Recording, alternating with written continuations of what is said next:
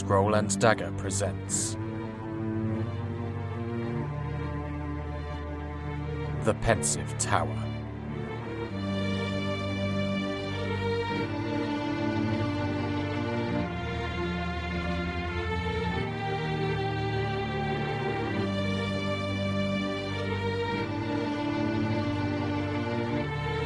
Episode 12 Hunter's Party.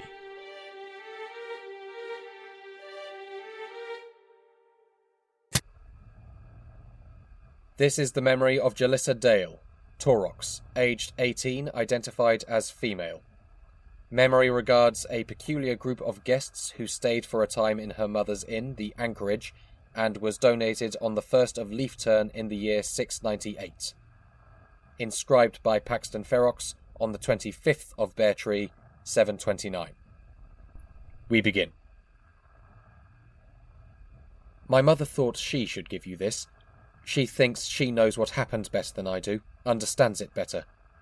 I eventually convinced her to let me do it. I was closer to Hunter, I told her. I saw more of what he was up to. Makes more sense for me to donate the memory. She doesn't know the half of it. That I wasn't just closer to Hunter, I saw it all. I was there for some of it, and if it hadn't been for some quick action, I might not have come back from it. But I can't tell her that, of course. If I had, she'd have never let me leave the house again, never mind come here to tell you about it. So, this all happened four years ago. We live over on the Pascarean coast, about a couple hours' trip to Whitport. My mother runs a roadside inn, name of the Anchorage. She says it's because we get so many sailors coming through, which we do, but there's plenty of others stop by for a night or two, and still more come in from the nearby hamlets and villages for a good drink of an evening. It's a lot of work, especially with only me and mother running the place, but we get by and everyone who comes seems happy. It's a nice place. On a clear day, you can look out into the sea and see the Black Mountains on the other side. I've always wanted to go over there, to Sangland. Mother always gets upset when I say that. She says I shouldn't go back. That there's nothing over that side that will do me any good, only harm. And then she usually tells me there's too much work needs doing around the inn to be wasting time daydreaming. She really doesn't seem to like Sangland. Won't tell me why. She won't tell me why she left there before I was born, nor who my father was. It's like she's afraid of it, but if Sangland was so bad, they wouldn't let it be part of the Federation, would they? I also don't see why, if she doesn't like Sangland, she bought a place just across the sea from it. Wouldn't it make more sense to get far away? Maybe to the Wind Islands or something like that? But I've never asked her about that. I know she'd get upset, and I don't want to do that. I always thought maybe when I came of age I could cross the Pascarean Sea and find out for myself why she doesn't like Sangland. Anyway, sorry. Four years ago. It was just getting on to late summer, and it all started with the stranger who turned up on the Anchorage's front door in the early afternoon. I was working in the garden at the time. Mother was inside with the few who had come by for an afternoon sip of wine. There were never more than she could handle at that sort of time, so that was when I took care of my chores. I heard him before I saw him. He had a rough and raspy voice, and was using it to sing a song that I didn't know. It was a shanty, I think. Went something like, Oh, over the next horizon go, and away and away to the break of day. Oh, my boots know the touch of grass and snow, and away and away run away. I looked to the source of the song, and there I saw the strangest man I'd ever seen in my life. He looked tall and strong, his hair tied back in a pigtail that hung down the back of his wine red coat. His hands were scarred, and those scars were all the more noticeable since they ran through thick fur that was as black as the nails of his fingers. His right hand rested on the hilt of a long curved side sword. His head was covered in the same thick black fur, and he had long pointed ears to go with his long pointed jaw. I couldn't make out much of his face because he wore this mask The mask was white, or it had been once when it was new. It looked old now, like it had been through a lot. The same could be said of the worn leather knapsack he had slung over his shoulder. He saw me then and stopped his song. Ho there, lass, he said, smiling widely, and I saw then that his mouth was full of teeth that were gleaming sharp and yellow. You know the owner of this establishment? I stammered at first, but was eventually able to tell him that yes, I did. My mother was the landlady here. He seemed pleased with that, asked me to point me in her direction. I led him into the Anchorage common room and, after a bit of looking around, found my mother. She seemed momentarily taken aback by the stranger's appearance, but quickly righted herself and asked what she could do to help. The stranger said he was after a room where he might stay, and that he was waiting on some friends of his who would also be needing rooms. We won't be requiring much, he assured Mother. Ale, bacon, and eggs will keep me happy, and will do for the rest when they arrive. He asked how many rooms the Anchorage had free to let at the moment. Mother told him there were three currently unoccupied. The stranger smiled and reached into his coat. That'll suit to a T, he said, dropping a purse on the nearby table. It clinked heavily as it landed. That's pay in advance. Let me know when I've worked through that, and there'll be more coming. Mother, looking a little stunned, pulled open the purse and counted out some coins. Gold glittered between her fingers. She dropped them back into the purse and said, That will serve quite nicely. And what were we to call him? Oh, to folks round here, I'm known as Hunter, said the stranger, smiling that smile of his again. Mother nodded and told me to help Master Hunter take his bags up to his room. Hunter needed no help from me in the carrying, so I just led him upstairs to one of the empty bedrooms. He looked around the room and declared that it was just what he was after. I turned to go, but Hunter stopped me with a word before I'd gone too far. A moment, lass, he said. He'd pulled a small tin from his bag and was using the contents to fill a long stemmed pipe. Just a quick question about this spot here. I know of a prison not far from here. Does anyone from that place ever come for a drink in this charming establishment? I told him yes, sometimes they did. Hunter grinned wolfishly at that and struck a match to light his pipe. Well then, he said, I'd be much obliged to you if you'd keep me informed of any time they come here. My mother had drilled enough sense into me to ask why. Was he a criminal? Was he on the run? Hunter barked a laugh. Nothing of the kind, he assured me. And you're a smart one for asking, lass, don't worry. You're not harbouring anything law keepers would be interested in. But I have needs of speaking with someone from that place, and would be obliged if you'd ensure I don't miss them. Now, would you do that for me? I thought for a moment, but could find nothing wrong with the request, so I told him I would.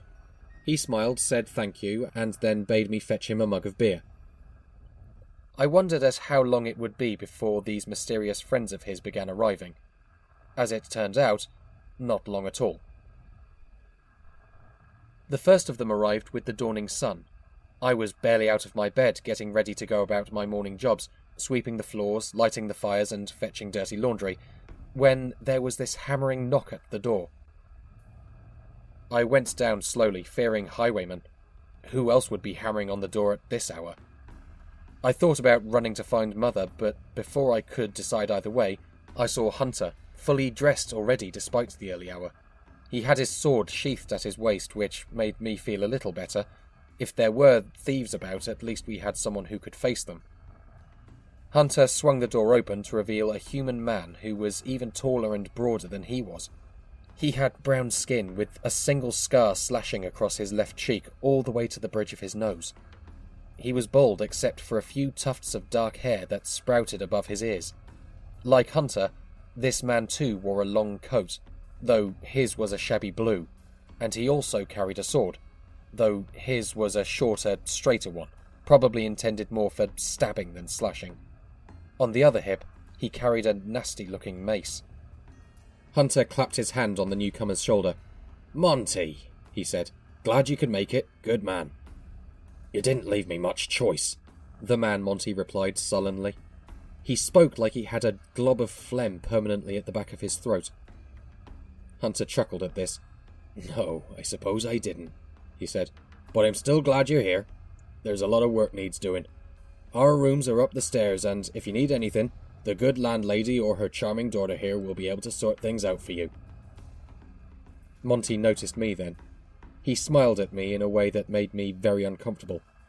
Pretty thing, isn't she? The balding man said softly. Hunter turned and saw me standing there. He gave me a warmer, friendlier smile, though while looking at me, I saw his hand move from Monty's shoulder to slowly and deliberately fasten around the back of his neck. I saw his black nails dig into the flesh there. Monty was a big man, but he yelped in pain and dropped to his knees. Hunter turned to look at him, almost seeming surprised to see him down there. His hand did not leave his neck. There'll be none of that, my lad, Hunter said softly. We are guests here, and we will be respectful and polite at all times. If anyone acts otherwise, then our deal is null. Now, am I clear? I don't think I've ever seen a man look as scared as Monty did in that moment. His eyes nearly popped from his skull, and his dark skin went pale as a corpse's. He looked over at me, almost begging. I meant no offence, miss, he said, his voice thick with terror. Please accept my apologies. Hunter gave me a look as if asking permission. I told him quickly that it was fine, that he could let Monty up. Hunter inclined his head and relaxed his grip. Monty pushed himself to his feet, looking angry but still fearful. Now, said Hunter, let's adjourn to the parlour, shall we? We can have some breakfast and await the rest of our company. Monty gave Hunter a hate filled glare, but followed him through all the same. The rest of Hunter's company were not long in the coming. By the end of that day, all had presented themselves at our door and had been welcomed in by Hunter. After Monty came a nervous looking woman with a pointed face and a long, bold tail. She was dressed very proper, in a prim white blouse and a long dark dress. I think she was a teacher because Hunter welcomed her as Professor Morin. But if I'd thought she looked nervous, it was nothing to the next arrivals. Twin human girls, maybe a little older than myself, each wearing matching pale blue dresses, both with copper coloured hair and both looking terrified, though they still went and joined Hunter and the other two. The next one to arrive did not look frightened. He was a small diamond man, with dark green, almost black scales, and wearing a coat of almost the same shade. He looked more interested than anything else, like he was coming to watch a play or something like that. The next to arrive was a young Taurox man. I'd never seen a male of my kind before, so I was interested. He was well built and tall, with two very impressive horns. He dressed well, too, in a fine coat that looked like it was tailor made. I showed him through to where Hunter and the others were. He thanked me and introduced himself as Thessian Minocenteri, smiling an incredible smile. I think I was a bit tongue tied when I told him mine. As soon as she found out he was 18, Mother was sure to never leave me alone in the same room with him for some reason. I don't see why. I don't think he would have done anything wrong. Anyway, the last one was the most curious of the lot. He looked like he'd stepped straight out of an old story. He was tall and muscled, like Monty, but his skin was chalk white, and he had a full head of hair that was long enough to reach his shoulders. And it was pitch black. My mother told me once about the northern country, Gelland, and she told me that the humans who lived there have pale skin. I'd never dreamed they were this pale, though. He came in as if he was heading into battle. He was wearing a shirt of chainmail and plates of steel around his neck and on his shoulders. At his waist, he was wearing a sword, but it was different to the ones Hunter or Monty carried. It looked older it was longer and straight, with a handle that looked like it could be held in two hands. He didn't even spare me a glance as he walked into the anchorage and straight to the table where Hunter and his group, I could tell they weren't friends, were sitting. Hunter didn't welcome him like he had with everyone else. He didn't smile, shout his name, or clasp his hand. He just looked up, nodded to the newcomer respectfully, and asked me to fetch them some ale. There were no more arrivals after that. None who were there for Hunter, anyway. The next day, Hunter and his group stayed upstairs in the larger of the three rooms they were renting. I went up to deliver food after promising Mother I wouldn't go inside. One of the girls answered the door, her eyes still wide and fearful, even as she took the tray of flatbreads and assorted meat and fruit. I glanced into the room and saw Hunter and the rest sat around a table, the top of which was covered with papers. The girl must have seen me looking because she closed the door quickly. They kept to themselves for the most part, up in their rooms, although sometimes one or a few would leave and go walking along the coast or through the surrounding countryside. Hunter went every day, and I sometimes caught glimpses of him standing at the top of one of the nearby hills, something glinting in his hands. The only time any of them came close to disturbing the other guests was in the evening, when Hunter might have taken a little too much ale and start singing that shanty of his again. He was the only one who ever sang it. I don't think anyone else knew the words, not even his group. But even on those times, he was not the only person singing drunkenly to himself, so his song just mixed together with the other caterwaulers. As the days went by and nothing much happened, the presence of Hunter and his group in the anchorage stopped being an oddity. Since they hardly made their presence known, they were easy to ignore, and soon enough them being there became normal. They paid rent on time, never made trouble, though that was hardly surprising from the way Hunter had dealt with Monty, I was still wary on the rare occasions I saw him down in the common room, but he seemed just as nervous of me and was always quick to leave whenever he saw me enter a room. I was also a little scared around the black scaled diamond and the pale human. Neither had been anything but polite to me. Well, the diamond was always polite. The human acted as if I was just part of the furniture. Him and that teacher woman never said a thing to me, at least during those days, but both him and the diamond had an air of danger around them, as if just being in a room with them could be deadly. I also got a little nervous around Thessian, but that was just because I'd never seen a male Taurox before. I didn't fancy him or anything, though he was very good looking. And he was nice and polite and funny, on the few times I was able to talk to him before Mother called me away. The only two I really got close to were the girls. Their names were Mara and Milena, they wouldn't tell me their last name or why they were there, but they would come and chat with me while I was doing the washing. They were nice, though I don't think they were very clever. This went on until one evening about two months after Hunter had first arrived. I'd not forgotten my promise and had been sure to watch out for anyone from the prison calling into the anchorage, but so far there had been none, that night, however, I saw two men come in dressed in severe grey uniforms with crests on the front that I was sure was the symbol of the law keepers. I set down the tray of empty glasses I'd been carrying and quickly made my way up to the larger of Hunter's rooms. I knocked and was bade to enter. They were much as I had seen them that first and only time I'd looked in. Monty looked panicked to see me there, and shrank down in his seat, his eyes on Hunter, whose teeth flashed as his dog like mouth widened in a grin. Lissa, he said. That was what he'd started calling me. This is a pleasure. What can I do for you? There are two men downstairs, I told him, still standing in the doorway. I think they're from the prison. When I said that, I saw Hunter's eyes widen with excitement. He said something. I think it was Cal Jamus.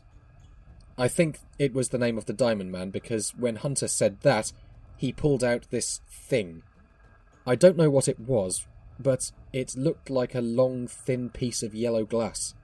I saw the tip of the thing spark, and then, just like that, he was gone. Vanished before my eyes. A second later, I felt something gently but firmly move me aside. Hunter chuckled at my amazement. Nothing to worry about, lass, he said. Jamus just using the tools of his trade, that's all. Stay there a moment, if you would. He said it like a request, but I think I knew it was a command and that if I disobeyed, then I might not be safe. I stayed still as a statue. Nobody spoke, or even moved. I don't know how long it took. It felt like ages. Eventually, I felt someone walking past me, and the diamond, Jamus, reappeared, tucking that twisted yellow glass thing into his coat and holding something else in his other hand. Whatever it was jingled as he moved it, and as he held it out to Hunter, I realised that what he was holding was actually four hefty looking keys on a metal ring. Smiling, Hunter reached out and took the keys. Any problems? was all he asked, to which Jamus shook his head. Good. Then in that case, we'd best be off. Hunter stood up. So too did everyone else. They all looked so serious, even the twins. They began to file out, the pale man taking the lead. Hunter took up the rear, but before he left, he turned to me and said, Thanks for your help, lass. I hope we meet again. And with that, he was gone. I heard him and the others as they went down the stairs, their footfalls heavy on the wood. And the next thing I knew, I was chasing after them. I don't know why. I think I just wanted to know what it had all been about. I ran through the common room, ignoring my mother, out of the back door and into the yard. The evening was settling in. It was dark, but not too dark to see Hunter and his group heading in the direction of the road. I called after them to wait. It was Thessian who heard me and turned to see me coming. He smiled when he saw me and called to Hunter. He turned around just as I drew level with them. What are you doing here, Lissa? he said. He didn't sound angry. I actually think he was pleased, but it was hard to tell sometimes because of that mask. I told him I wanted to come with them. I glanced at Thessian. He had a strange expression on his face, like he was confused about something. I noticed the twins then. Mara was shaking her head, which upset me a little because I thought we were friends. Milena made as if to walk to me, but Hunter held up his hand. He was still looking at me. Well, he started to say, but then that pale skinned warrior moved. He moved like a hunting dog when it sees a rabbit. The armour he wore barely made a sound. His sword made this soft, whispering noise as he drew it from its sheath. No. That was all he said. And he wasn't saying it to me. He was looking right at Hunter. They both just stood there staring at each other. I couldn't see much of Hunter's face, obviously, but I think he was angry. But then he just shrugged as if he didn't care. Then he turned and walked away. The others followed after him. Thessian gave me a kind of regretful look. The twins looked pleased. I think that hurt the most, that they were so happy to be rid of me. The last one to go was the pale man. He looked down at me, and I noticed for the first time that his eyes were as black as his hair, except for a ring of white in each one where the colour normally is. He said, Best you ignore the wind. That was it. Then he put his sword back in its scabbard and ran to catch up with the others. And that was the last I saw of them. Final notes. There are a few interesting points here. First of which is the fact that on the 29th of Leaf Turn, 697, one Major Simon Dusseld escaped from federal prison Whitrock seemingly without a trace. He was never recovered, and a warrant remains out on him to this day. Whitrock Prison is the only prison anywhere near the location of the anchorage, and this would have been about the time that this hunter was staying at the inn. I'd be willing to bet that the keys mentioned by Miss Dayle played a role in the Major's escape. Another point of interest is some of the people this hunter was travelling with. Gilia, who's a bit of a fanatic of unsolved mysteries, told me that Mara and Milena Sinhalin were the daughters of a merchant lord who were abducted from their home in Yajorian, like the Major, without a trace. The curious thing there is that that happened in the year 653. So, while it's not impossible that the twins would still be alive at the time of this memory, they would not have been anywhere close to the age of 14. Thessian is another name I know, the lost heir of the Minocenteri, who disappeared more than a decade ago. Uh, yes, turned out he was murdered by an uncle who wished to inherit the position of family patriarch. The uncle received the death penalty. My guess is this Thessian was using an assumed name. In fact, I think it would be safe to bet that they were all using false names. Hunter is, after all, not exactly a common name among Canrians. The most interesting part for me, though, is this pale man Miss Dayle describes. Obviously, he was not a Gel. By the sound of it, he was a warder of Rark, and not just someone who took the oaths, but a true Rarkian. Now, what would one of them be doing hanging around with a crowd like this? Breaking a criminal out of prison is hardly the sort of honourable goal that a warder would swear themselves to. And just who was this hunter? And who were these people travelling with him? We were unable to contact Miss Dayle. According to her mother's letter, she left home not long after donating this memory to go and serve at the federal base in Sayagrass City in Sangland. She never arrived at the base and remains missing to this day. Inscription complete.